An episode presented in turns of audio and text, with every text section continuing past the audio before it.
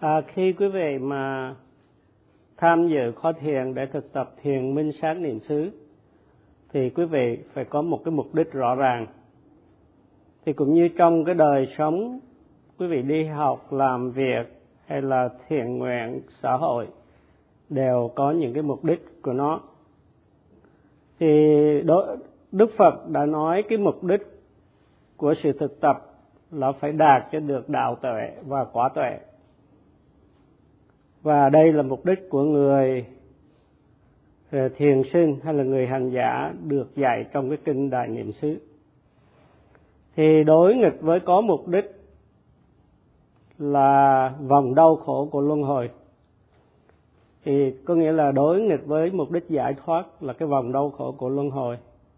Do đó mà thiền sinh phải có mục đích và biết cách thực tập để giải thoát khỏi vòng đau khổ này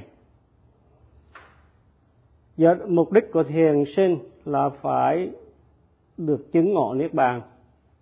Và hôm qua thì sư có giảng hai cái loại hạnh phúc hạnh phúc thế tục và hạnh phúc giáo pháp. Hạnh phúc thế tục là cái loại hạnh phúc mà cái con người có được qua sự tiếp xúc với các đối tượng của sáu giác quan và hạnh phúc mà giáo pháp thì có được qua cái sự thực tập thiền minh sát niệm xứ. Và trong cái số 14 câu hỏi mà sư đã đưa ra cho quý vị, thì sư đã trả lời hai cái câu hỏi đầu tiên. Câu hỏi thứ nhất là satipatthana là gì? Có nghĩa là chánh niệm vững vàng, chặt chẽ là gì? Và câu hỏi thứ hai là ý nghĩa của sự kết hợp hai cái căn từ sati và patana là như thế nào? Thì hôm nay sư bắt đầu trả lời các cái câu hỏi còn lại và sư tiếp tục với câu hỏi thứ ba là thiền sinh cần ghi nhận những cái gì? Thì sati có nghĩa là nhớ hay chánh niệm hay là có chánh niệm? Thiền sinh có chánh niệm về cái gì? Và hay là những gì cần phải được chánh niệm?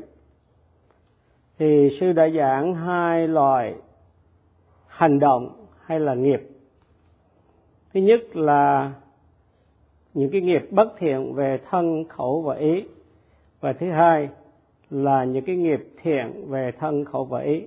Như vậy là có hai loại nghiệp thiện và bất thiện nghiệp bất thiện thì về thân thì như mình giết chúng sinh có cái tà dâm hay trộm cắp và nghiệp bất thiện về khẩu như nói dối nói lời đâm thọc nói lời cọc cằn thô lỗ và nói lời vô ích.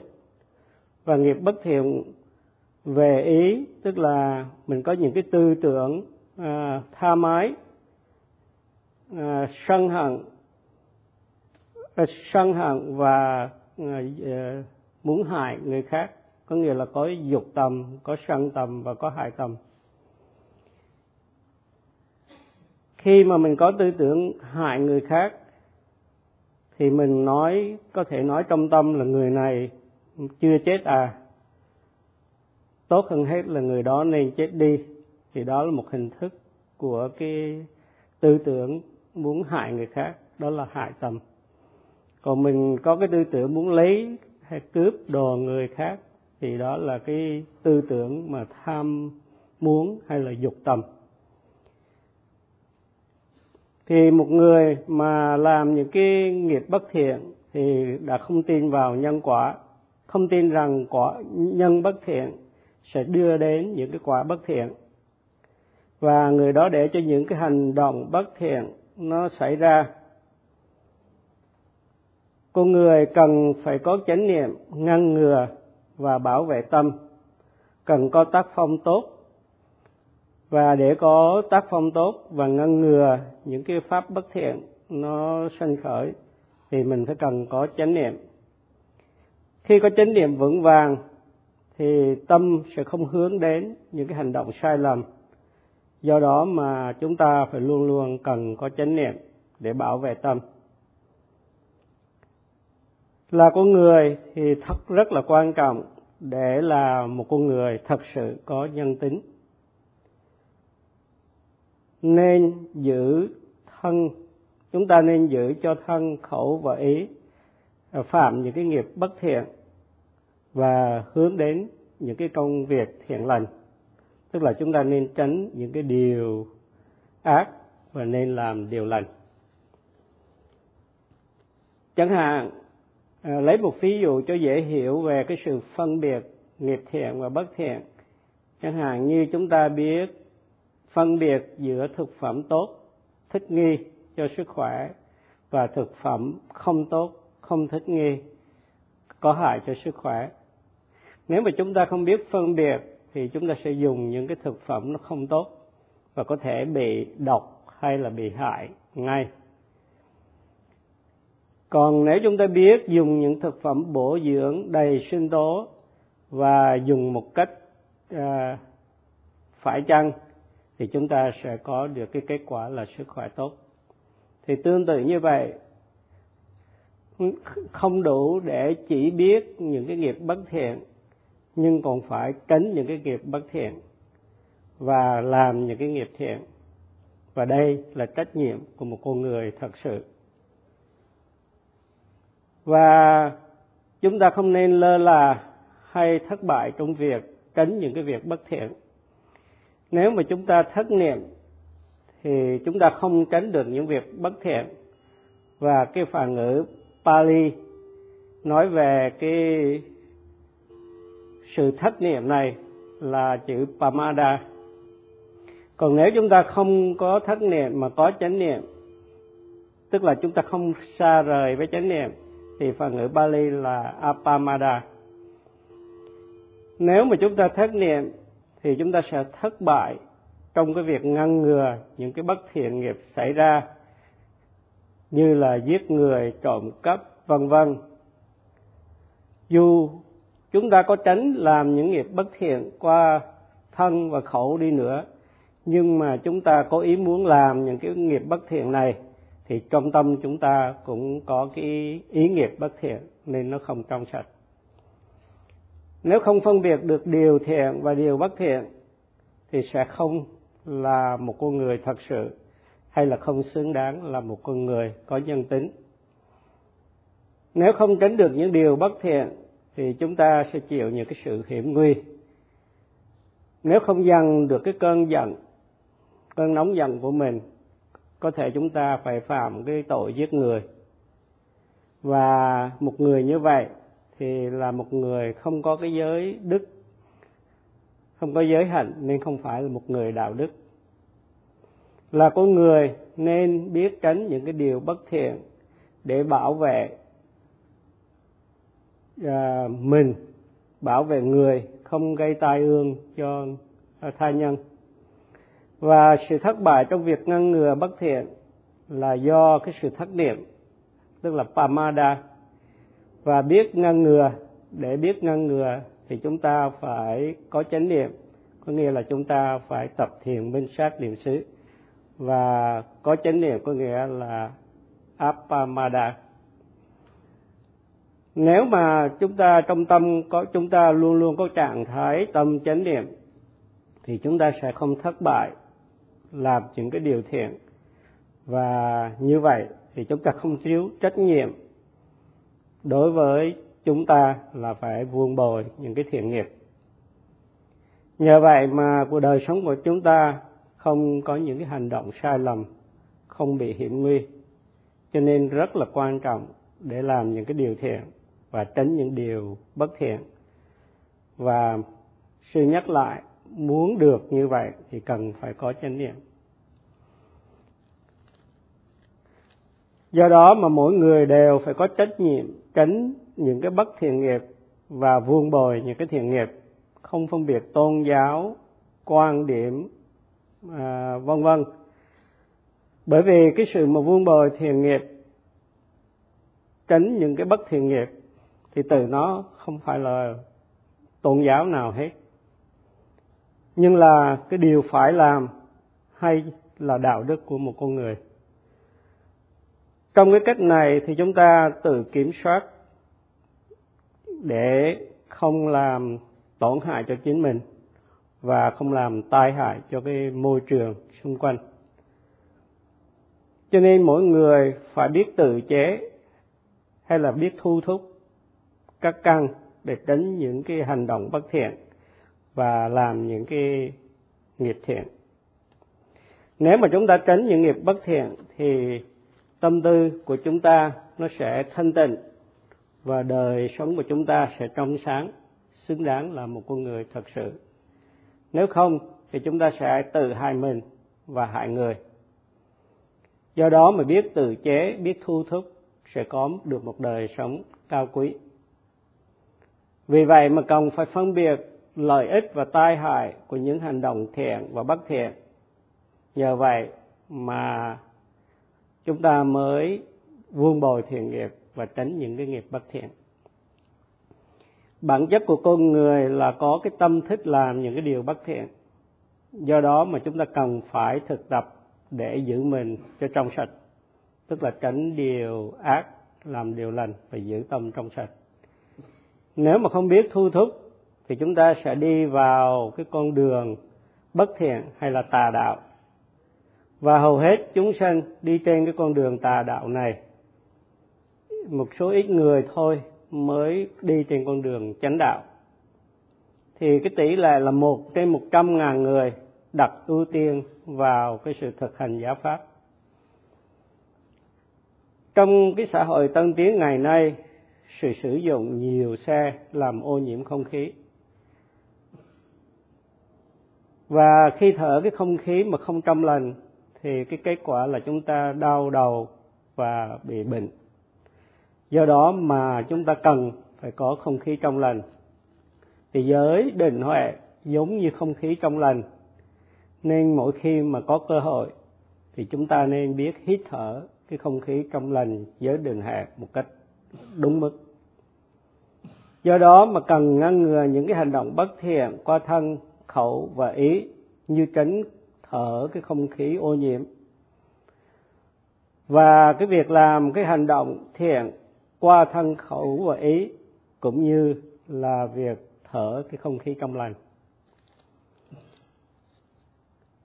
Bất cứ ai cũng cần không khí trong lành hay là không khí trong lành thích hợp cho tất cả mọi người thì chánh niệm rất cần cho tất cả chúng ta cần có sự hiểu biết đúng đắn hay là tỉnh giác về lợi ích và sự thích nghi. Thở không khí trong lành thì có nhiều dưỡng khí, tốt cho cái sức khỏe. Biết tập thiền minh sát niệm xứ thì tốt cho tâm linh. Cho nên chúng ta cần thở không khí trong lành, cũng như chúng ta cần tập thiền minh sát niệm xứ. Và cái tỷ lệ một trên một trăm ngàn người đã chọn như vậy để đi thẳng vào à, đi đi thẳng trên cái pháp đạo hay là bước trên bát chánh đạo. Nếu có chánh niệm tức là nỗ lực làm điều thiện và tránh những cái điều bất thiện thì có hai loại chánh niệm. Thứ nhất là karapaka sati có nghĩa là chánh niệm biết trong tâm. Có nghĩa là trong cái tâm ý của mình mình biết là cần phải có chánh niệm. Và chúng ta thấy cái sự khẩn cấp để mà thực tập chánh niệm và chúng tâm tư của chúng ta đòi hỏi chúng ta phải có được chánh niệm. Tức là chánh niệm khẩn cấp ở trong tâm. Thiền minh à, có nghĩa là chúng ta tập thiền minh sát niệm xứ khi có cơ hội và cái chánh niệm này có được là do chúng ta học hỏi giáo pháp, hay là học hỏi từ kinh điển, hoặc được các cái bậc thầy chỉ dạy. Nhờ đó mà chúng ta sẽ biết được cái lợi ích và quyết tâm thực tập khi có cơ hội. Và một khi chúng ta có cơ hội, chúng ta thực tập thiền minh sát niệm xứ để vuông bồi chánh niệm, thì đây là karakasati, có nghĩa là cái chánh niệm thực hành thì làm cái có cái chánh niệm thực hành là chúng ta đã thật sự buông bồi thiện nghiệp và à, tránh bất thiện nghiệp. Do đó mà chưa đủ khi chỉ có chánh niệm khẩn cấp trong tâm mà còn phải có chánh niệm thực hành. Bằng cách ghi nhận những gì xảy ra là karakasati có nghĩa là chánh niệm thực hành tập một cách nghiêm túc thành khẩn thì một người mà luôn luôn tập một cách nghiêm túc thì sẽ được những cái bạn đạo của mình kính trọng. Khi bạn đạo thấy một người tập tinh tấn, nghiêm túc, chánh niệm trong mọi cái động tác, trong các cái tư thế, khi trình pháp thì trình pháp rõ ràng, thì mọi người sẽ yêu thích cái người ờ, thiền sinh nghiêm túc này trong cái sự thực tập thì thiền sinh phải biết ghi nhận các đối tượng sân khởi, nơi bốn lĩnh vực, thân, thọ, tâm, pháp. Có nghĩa là quán thân trên thân, quán thọ trên thọ, quán tâm trên tâm, và quán pháp trên pháp được ghi lại trong kinh đại niệm xứ. Trong các cái lĩnh vực này thì thân là tập hợp các cái đặc tính, nó của các cái thông phần hay là của sắc pháp chẳng hạn như đặc tính cứng mềm, nóng lạnh, căng, cứng, chuyển động, nâng đỡ, dính chặt gò bó. Thì trong cái ngôn ngữ hàng ngày thì tức là những cái cử động, co, giãn, cúi ngẩng đưa, đẩy, vân vân, hay là các hoạt động của thân cần phải được ghi nhận, hay là cần phải có chánh niệm, theo dõi sự diễn biến các hoạt động này. Đối với phép à, pháp quán thọ trên thọ thì những cảm thọ nó sanh khởi như là đau nhức tê vui thỏa thích thì cần phải được chánh niệm để hiểu rõ. Dù đối tượng thích hay không thích thì cần phải được ghi nhận một cách chánh niệm. Và đối với những cái khổ thọ như cơn đau nhức thì không nên thay đổi tư thế trong giờ ngồi, ngồi thiền. Khi cái cơn đau hay nhức à, sanh khởi nổi bật thì hành giả kiên nhẫn ghi nhận mà không mong cầu cơn đau biến đi mà chỉ cố để hiểu biết cơn đau như thế nào. Thì làm một cách tinh tấn và kiên nhẫn thì sẽ thấy rằng chỉ có cái cơn cái, cái tâm ghi nhận và cái cơn đau được ghi nhận mà thôi thì lúc đó sẽ không có cái tà kiến là tôi, ta, con người đang bị đau hay là đang ghi nhận. Chỉ có tâm ghi nhận và cơn đau mà thôi. Khi mà có cơn đau trong thân nhưng không bị đau trong tâm, thì cơn đau trở nên là cơn đau thích thú. Và hành giả kinh nghiệm như vậy thì sẽ sẵn sàng thách thức cơn đau khi mà cơn đau tới bởi vì hành giả sẽ quyết tâm ghi nhận khi cơn đau sinh khởi lên. Và khi tâm gom tụ không tản mát xa rời đề mục, an trụ trên đề mục, thì hành giả sẽ hiểu được bản chất đích thực của cái đề mục. Khi tâm còn đổ phép quán tâm, thì khi tâm tham, có tham ái, thì hành giả biết rằng tâm có tham ái. Và khi mà ghi nhận hay là biết như vậy thì tha mái sẽ biến mất. Khi tâm trong sạch thì biết là tâm trong sạch. Khi tâm sân hận thì biết là tâm có sân hận. Và khi mà ghi nhận cái trạng thái tâm sân mất thì biết là tâm không còn sân. Khi chánh niệm thì biết là tâm có chánh niệm. Khi lười biếng, hôn trầm, biết là tâm có lười biếng, hôn trầm. Khi tâm suy nghĩ, biết là tâm suy nghĩ. Tóm lại khi tâm thiện, biết là tâm thiện hay là trong, tâm trong sạch thì biết tâm trong sạch. Khi tâm bất thiện thì biết là tâm bất thiện. Còn đối phép quán pháp trên pháp thì khi thấy, nghe, ngửi, nếm, đụng, chạm, suy nghĩ thì phải ghi nhận. Có nghĩa là hành giả ghi nhận các đối tượng tổng quát của tâm. Khi mà tâm phóng thì biết là tâm phóng tâm có như là dao động, tức là trạo cử đó, thì biết là tâm có dao động hay là trạo cử. Khi tâm hoài nghi về cái pháp hành, thì biết là tâm hoài nghi. Khi tâm mù mờ lẫn lộn, biết là tâm mù mờ lẫn lộn. Khi tâm vui, biết là tâm vui. Tâm sung sướng, biết là tâm sung sướng. Do đó mà các hành giả cần phải quán thân trên thân quán thọ trên thọ, quán tâm trên tâm và quán pháp trên pháp. Có nghĩa là luôn luôn có chánh niệm đối với các hiện tượng, danh sắc, nổi bật qua sáu cửa giác quan trong cái giây phút hiện tại. Và khi mà cái sự thực tập nó được à, tốt đẹp, thì hành giả sẽ có cái khả năng phân biệt được danh sắc và khám phá cái đặc tính chung vô thường khổ và vô ngã của các cái hiện tượng đang được chủ niệm. Thiền sinh cần nhìn vào trong để ghi nhận các cái đề mục sanh khởi nơi mình. Do đó cái câu hỏi thiền sinh nên chánh niệm những gì? Thì là nên chánh niệm các cái hiện tượng sanh khởi trong bốn cái lĩnh vực thân, thọ, tâm, pháp. Hay là chánh niệm ghi nhận các cái hiện tượng sanh khởi qua sáu cửa giác quan nổi bật ngay trong cái giây phút hiện tại. Và trong bốn cái lĩnh vực thì đối tượng về thân dễ nhận thấy nhất. Có chánh niệm đối với đối tượng thì sẽ không thất niệm.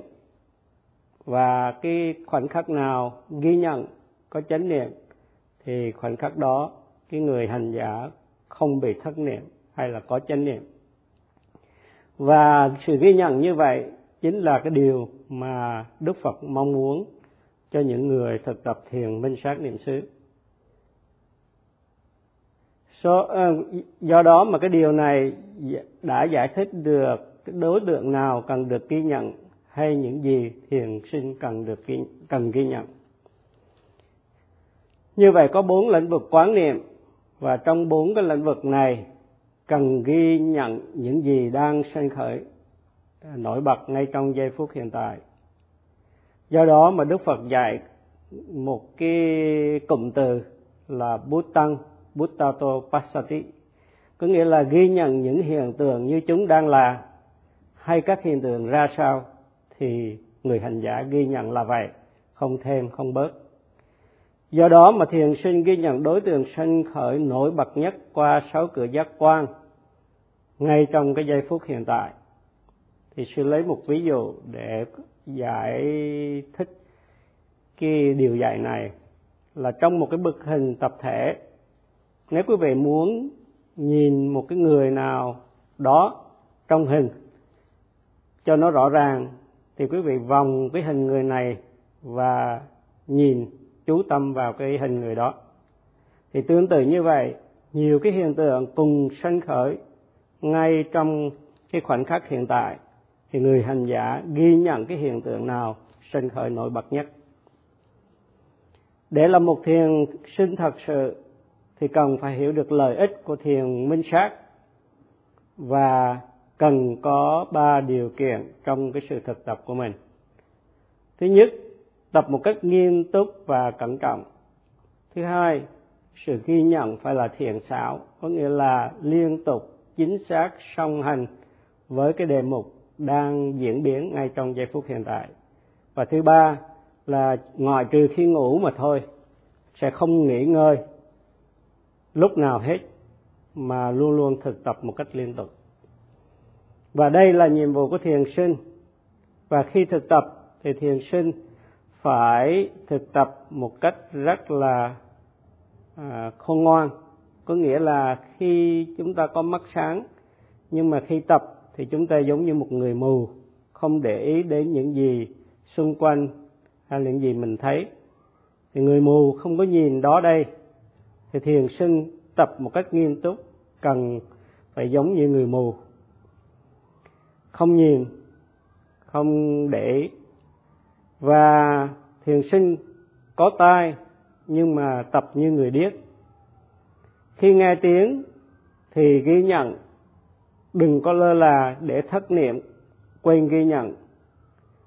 Và khi tập thì cũng như là người ngu, có nghĩa là dù có cái kiến thức tổng quát, nhưng không có sử dụng đến để phân tích lý luận, mà phải chú tâm ghi nhận đúng như được các thiền sư hướng dẫn.